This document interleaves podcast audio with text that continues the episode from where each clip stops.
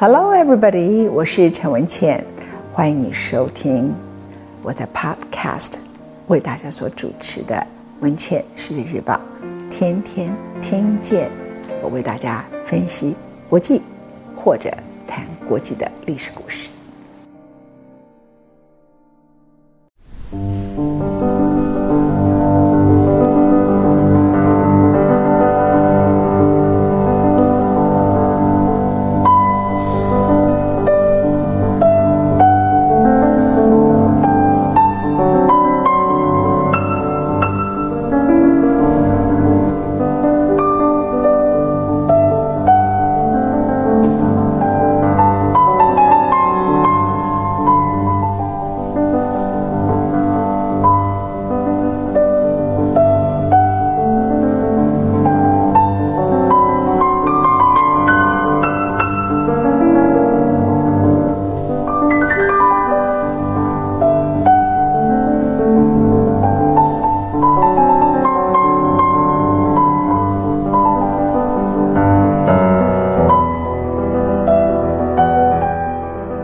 欢迎你回到陈文茜为你所做的《拿破仑》第七讲。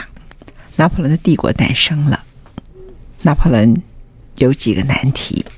第一个难题是他自己，他的野心太大，他从不满足。他可以每天工作到深夜，但是他的野心太大，使他忘记了别人为什么失败，他为什么崛起。他觉得他无所不能。一个从科学家出来的小孩，从小被霸凌，到变成全身断绸、紧织、称帝的皇帝，他先让自己成为终身制的第一执政，老百姓压倒性的支持他。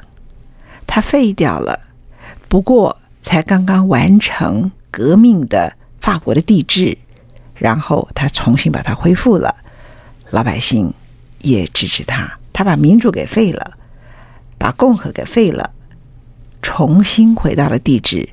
法国老百姓还是支持他。就在这一些所有的野心越来越庞大的过程当中，其实他的人生危险的种子也就一个一个落下。拿破仑称帝是在一八零四年的年底十二月。所以我说，那时候在法国圣母院大教堂，教宗等了他两个小时，等得冷得要死。时间好短。一八零五年，他就尝到了败仗，他的舰队被英国的纳尔逊上将再次的打败。英国对法国人来讲为什么那么重要啊？到现在为止，英法的关系还是如此的紧张，这历史就这么注定下来了。我告诉各位，英国跟法国打仗有几个趣闻啊。英法打仗的时候，在海上，法国是铁定输的。如果在陆上、陆地上的时候啊，我们现在常常嘲笑哪些国家的人民文明水平不好，比如说做游客，他的小孩在那里撒尿，大家都自己觉得很丢人，就产生了冲突啊。英法战争发生过很多次。在拿破仑时代的时候，英国人跟法国人打仗啊，法国人最不可思议的是英国人没有水准透顶，他的士兵呢就在道路上头直接的把裤子给脱了，然后就坐在马路旁边大便。所以大家不要觉得小朋友现在随便撒尿这件事情有什么好大惊小怪的。英国人在那个时候没有什么优雅可言，也不是什么大英帝国哈。那个英吉利海峡真的庇荫了他们，他们在陆军的时候是会被法国打败的。那他们呢，被认为叫野蛮民族，所以法国前任的一位总统叫史哈克，有一次呢，他的麦克风没有关掉，他在一个国际会议里头不小心说出了一段话，那声音就飘出去了。他就说：“哈，那个连 cook 连煮饭都不会，连吃东西都不会的民族，有什么能力可言？”法国的最著名的。二十世纪的总统戴高乐，他坚决不让英国参加欧盟。他说：“这个国家只要参加了，他就会离开，然后把欧盟搞得一团糟。”你要不要佩服他的远见？后来英国真的脱欧了。我们现在回来谈拿破仑。拿破仑呢，跟英国之间的关系决定了他的一切。他这一生永远没有办法征服的，就是英国。好几次嘛，他还没有当上第一执政之前，在埃及，他的舰队就被英军击灭。他侥幸的可以占领当时的马耳他岛或者埃及，都是因为他把风向估算得很好，所以他又笨又重的舰队居然赶得快。然后英国很厉害的舰队居然到得慢，可是真的碰碰上了时候，他就不是人家的对手。所以，对于这个一切都可以命运被改变，人生可以被改变，共和体制可以变再恢复帝制的拿破仑而言，这世界上没有什么是我不能够征服的。所以，征服英国一直是他脑海里头一个挥之不去的梦想。哎。所以不是征服欧洲大陆而已，最主要是征服英国。后来大家知道他战败，主要就是去打俄罗斯，天气很寒冷。可是他所以打俄罗斯的原因，也跟他对英国的宣战是有关系，是有间接的关系。接下来我就是要谈那一段的历史。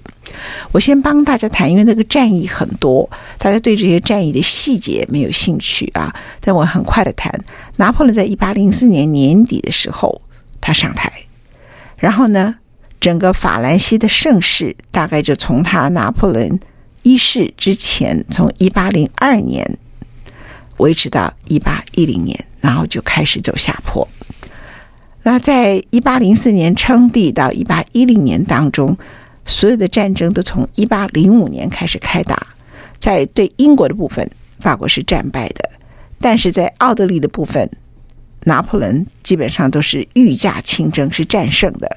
在陆地上，很少人是他的对手。他打败了奥地利。那那个时候呢，法兰西斯二世坚持，就奥地利的皇帝啊，坚持他才是神圣罗马帝国的继承人，怎么会是你拿破仑呢？可是最终双方一打，他也投降了。在一八零五年的夏天。大家就已经认为拿破仑再度成为他们的仇敌，所以那个时候法国所以很惨。然后拿破仑可以夺权成功的原因是英国、俄罗斯跟奥地利这些国家组成了第二联盟。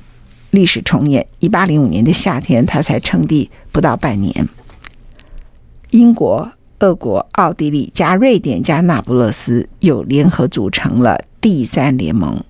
那拿破仑准备好要对付他们，那他在英吉利海峡输掉了，可是很快的他就进入了德国境内，然后他轻松打败了维也纳，也某个程度威胁到了沙皇，某个程度呢也打败了俄罗斯和奥地利的联军，彻底打败了，在一八零五年的十二月二号。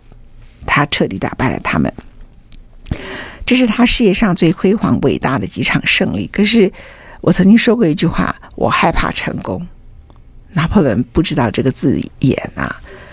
这一些胜利基本上后来很快的就不见了啊。这场战役呢，在法国的史上很有名，叫奥斯德利兹战役。这场战役之后呢，俄罗斯和法国。最后就签下了一个条约。首先是奥地利放弃了他在意大利的领土，承认拿破仑是意大利的国王。接着，拿破仑就联合了几个小国和德国西部的数个小国，组成了叫莱茵邦联。然后，奥地利的皇帝法兰西斯二世也放弃了他的神圣罗马帝国皇帝的头衔，是你的。那长久以来呢，当时我们现在称为叫德国的普鲁士，他在这些战争里头，你们注意到没有？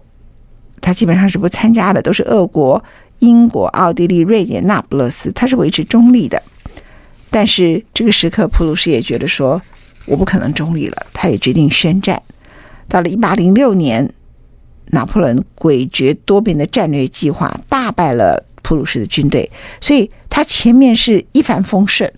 他还俘虏了两万五千名普鲁士的战俘。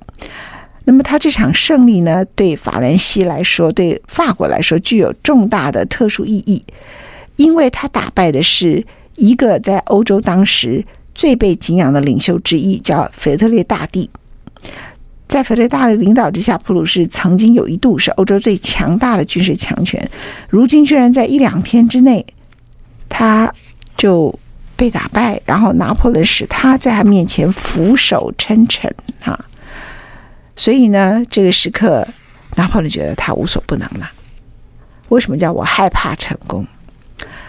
他脑海里头那个英国又浮现了。我这边通我都赢了，干嘛？我那个就是老是战败。当年我年轻的时候，三十岁之前被打败，现在还被打败，我都称帝了，我还被他们打败。可是他也知道，他绝对不是海上英国的对手，所以他就想出了一个计划。这个计划你们现在听都很熟悉，就跟美国对付伊朗一样，就是海上封锁，我经济制裁。所有一切英国对外的贸易行动都被停止切断。他希望借由这个封锁行动，能够破坏英国的工业，迫使英国走向破产，然后最终投降。我没有办法在海上跟你打仗，那我就封锁你了啊！可是这个封锁实施起来呢，很困难。第一个是走私盛行之外，你需要各个国家通通都同意，俄罗斯要同意，普鲁士要同意。奥地利要同意，很多国家通通都要同意，所以你们后来所知道的，他所以跟俄罗斯宣战，打进去俄罗斯，就是因为俄罗斯在参与这个封锁战一段时间之后，发现自己经济因此变得很拮据，他不愿意再加入这场海上封锁战，拿破仑才去打他，然后最后才有拿破仑的战败哈。整体来讲呢。对英国打的这场经济战是拿破仑真正战败的原因，不过初期他还是赢的，所以我们就说他在一八一零年打的都是顺风，全部都是顺风牌。不过在这些战争里头，有一些值得我们参考的，到现在战争里头仍然是很有意义的。比如说他在波兰和英军对阵，虽然他很多地区都一天之内就让对方俯首称臣，比如说腓特烈大帝的普鲁士军队，但在波兰这个地方呢，某个程度，他其实打得很辛苦，因为这就像当年他打埃及一样，波兰基本上大多数地区是一片荒野，他没有肥沃的土地，所以他的补给线就非常长，那因此就很脆弱，而且冬天就快要来了，所以在波兰情况里头呢，他的军队又冷又饿，在一八零七年的时刻，他的军队其实是。已经缩小到只剩五万五千人左右，然后他们跟俄罗斯的精锐部队八万人在爱劳这个地方打仗了，大雪纷飞，战场一片泥泞。他们说，当时拿破仑在一八零七年已经是打了一场最糟糕的一次指令的指挥官，他御驾亲征。但是，一直打打到最后一分钟，终于有两师新的部队抵达，法国的军队才从即将溃败的边缘里头被救回来。他没有打胜仗，他也没有全身而退，只是脱困了。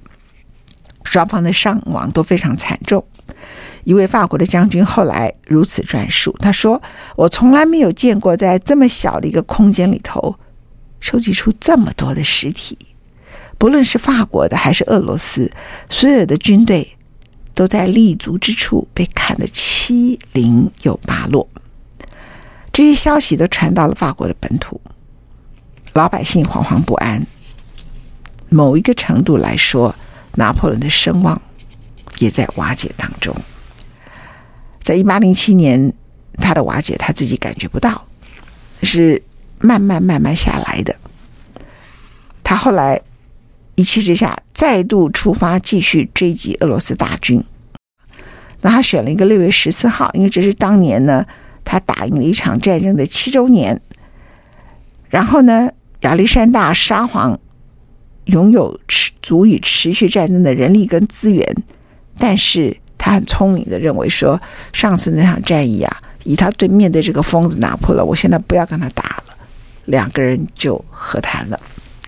这和谈的过程当中呢，他们也找来了普鲁士的腓特烈大帝，而且是在一个小艇上，就在 n i m a n River 很特别的一个小艇上面碰面，所以人们称它叫做尼曼条约。那个时候的沙皇亚历山大一世是一个很有手腕的外交家，所以拿破仑很赏识他。他说：“如果亚历山大是个女子啊，我一想我一定会疯狂的爱上她。”而那次的条约被称为是一个普鲁士要割让掉易北河的很重要的一个条约哈，它有一个名称叫做 Tilsit 条约。是 Tilsit 条约签的时候是一八零七年了啊，普鲁士就被割让了很多西岸的易北河西岸的领土，失去了将近一半的人口，而且被迫加入要封锁英国。封锁英国的行业，所以其实当时拿破仑这个战役打，那个战役打，都是为了要逼迫说你给我加入封锁英国。所以我一开始破题就告诉大家说，你听了一大堆战役，他干嘛一直打一直打？有人说还有征服欧洲梦，其实很大的就是他 他不愿意接受失败这件事情，他没有办法想象他为什么老是不能够征服英国哈。那这些过程当中，他的帝国幅员很广大，他就把他的一些皇亲国戚。他的兄长约瑟夫成为那不勒斯国王，哈。那我们记得前面我提到说，他发动政变，变成第一执政的政变过程当中，他的弟弟是五百议会的议长卢森。可是卢森在那个时候很快的就已经跟他决裂了。他倒是有良心的人，他认为你搞什么皇帝啊，你变成独裁者，我不干了。于是呢，就跟他分道扬镳。他本身呢，在那个时刻，就像所有的皇室一样，就把那些本来他的兄弟姐妹、各种亲戚等等，就封在各个领地里头。但他最大的困难是什么？他没有儿子。那拿破仑有一个传言，就说他每天睡得很少，所以他自己也怀疑他是不是没有生育能力。后来他刚好有了一个婚外情。然后随便又在一个地方跟一个女子可能有一点情爱关系，两个女的都怀孕了，他才说：“哎，这个我是有生育能力的。”那对他来讲，这不是他跟约瑟芬的感情问题，这是我的皇室的继承权的问题。所以很快的，他决定跟他的皇后约瑟芬离婚了。当时拿破仑已经被名声跟权力冲昏了脑袋，国际间的。本来的平衡建立在欧洲主要强国之间的均衡发展，由于他的企图心，特别是对英国的企图心，以及疯狂的封锁，还有各地的征战，某个程度来讲，他的帝国好像看起来非常强盛，其实后面的问题就越来越多了。德国的作家歌德曾经如此谈拿破仑，就是欧洲人对拿破仑都非常有感情啊。他如此谈拿破仑，他的一生像是一个半神半人的英雄，历经不断的征战，处处都尝到了胜利的果实。我们可以说，他一直都是那么光芒耀眼，而这也是为何拿破仑显赫的一生是如此前无古人后无来者。就是歌德也是如此的称颂他啊。但是帝国的分崩很快的就一步一步出现了。首先呢，他需要找到一个皇室的亲戚，呃，就属于这个皇亲，然后联姻，就是他找到一个联姻的对象。那大没有人要嫁他，然后因为他打要打每一个国家，所以那个国家里头那个皇帝的女儿就觉得说：“我干嘛嫁给你？因为你整天是要杀掉我的家人呐。”所以他的野心过大。在一八零七年左右，这个局势就越来越明显。他曾经呢，因为他很崇拜俄罗斯的亚历山大皇帝一世啊，他就说：“你的妹妹安娜可不可以嫁给我？”那安娜就一口拒绝他了啊。那拿破仑呢，在那个过程当中呢，还找不到妻子之前呢，又御驾亲征，又打葡萄牙，又到西班牙。到了西班牙、葡萄牙那个地方，又出现了类似波兰的问题。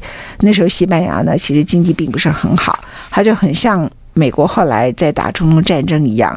当地呢，第一个地形崎岖，土地贫瘠，种不出农作物，国家非常贫穷，根本没有办法呢得到足够的补给，所以这个情况其实，在战争里头是不断不断的出现的啊。那西班牙人是反对他的，不分男女老少的西班牙人经常都躲在那个崎岖的山洞里头，然后神出鬼没的游击战啊。那这种方式呢，让法军感到草木皆兵，然后士气就快要垮掉了。后来英国的军队又来支援西班牙人呐、那这个历史上成为很有名的半岛战争啊。那这个半岛战争呢，哎，就发生的时候。奥地利本来是跟他被他打败了，这个时候呢，奥地利大公查理一知道，哎，就趁这个时机点，就在一八零九年时候就乘虚而入，就趁拿破仑出其不意的时候就进了巴伐利亚一打啊，那这个是他们双方第四度打仗啊。那虽然他赶快回头再跟奥地利打仗，可是你看他的战争战场拉多远呐？西班牙。葡萄牙对英国的封锁，然后又打到了奥地利。这个在地图上里头，他等于是到处都在打仗啊。那在整个呃当时的打仗的过程里头呢，他虽然最后用机智谋略重挫了奥地利的大军，但那只是一场占了上风的，因为双方又都是残酷，伤亡惨重。最后就在这个时刻呢，他跟奥地利皇帝说。你把你的女儿嫁给我，十八岁女儿嫁给我。这个女儿叫做玛丽，她吓死了。她叫玛丽路易斯啊。他觉得说，他是一个不停地向他的父亲挑衅的敌军的首领，又整天觊觎他们奥地利的领土，又长得像一个怪物。欧洲皇室都对他又怕又恨，也都知道他的出身也不是什么贵族啊。而且他超过了四十岁，而他才十八岁，甚至拿破仑比他还要矮。他就不想嫁他，但没办法，最后婚礼在一八一零年春天举行。那拿破仑对他的皇后呢，也使出了浑身解数。他先跟约瑟芬离婚，然后娶了这个玛丽皇后，这是他第一次娶了一个真正贵族出身的女孩。没有多久之后，就真的生下了儿子，他高兴得不得了。但你知道他在离婚之后娶的这个奥地利的。皇帝法兰西斯二世女儿玛丽路易斯公爵，他在一八一四年当拿破仑处境灰暗的时候，他立刻就跑回奥地利家中投奔他的父母了。所以这个婚姻呢，基本上只持续了四年，而且是在拿破仑一倒霉，他就溜了。所以他从来之间就是一个不得已的一场婚姻啊，一场一场的战争。拿破仑的帝国在一八一零年达到了顶峰，可是呢，西班牙的战争，劳民伤财，耗费金钱、人命，这个都不要讲，距离结束遥遥无期。这个时候，拿破仑是应该想一下说，说我可能应该回到当时，所以恢复我可以执政的原因，回来就到此为止吗？不，他就是不服输，所以人有时候是要服输的。不服输是很惨的。于是，在一八一一年，由于这个时刻呢，沙皇亚历山大他看到了法国现在的情况，也没有那个时候他被迫加入的时候好。加上你这个大陆封锁，他很多出口可以到英国去的东西出口不了，他的经济也拮据了。他决定反抗法国命令的大陆封锁，对英国航运开放港口。这是法国的头号敌人。于是，一八一一年那一年的十二月，拿破仑开始筹划入侵俄罗斯。这就是史上最庞大的军事冒险。上次呢，他只是在俄罗斯和奥地利的联军里头痛宰了他们，可是他没有真正的进到了俄罗斯的领土。后来，由于亚历山大并不想求战，所以双方在你们 River 里头签订了合约。这场俄罗斯之战就在这个一个海上封锁英国抗命的过程当中，拿破仑决定亲率最大的大军，在一八一二年六月渡过那个时候的尼曼河，也就是当时他们两个签约的尼曼河。然后用这么多最大的大军横越俄罗斯广大的领土，他想征服他们。当然，大家到后来知道，这个时刻在一八一二年，就是他开始战败的时候。今天第七讲讲到这里为止。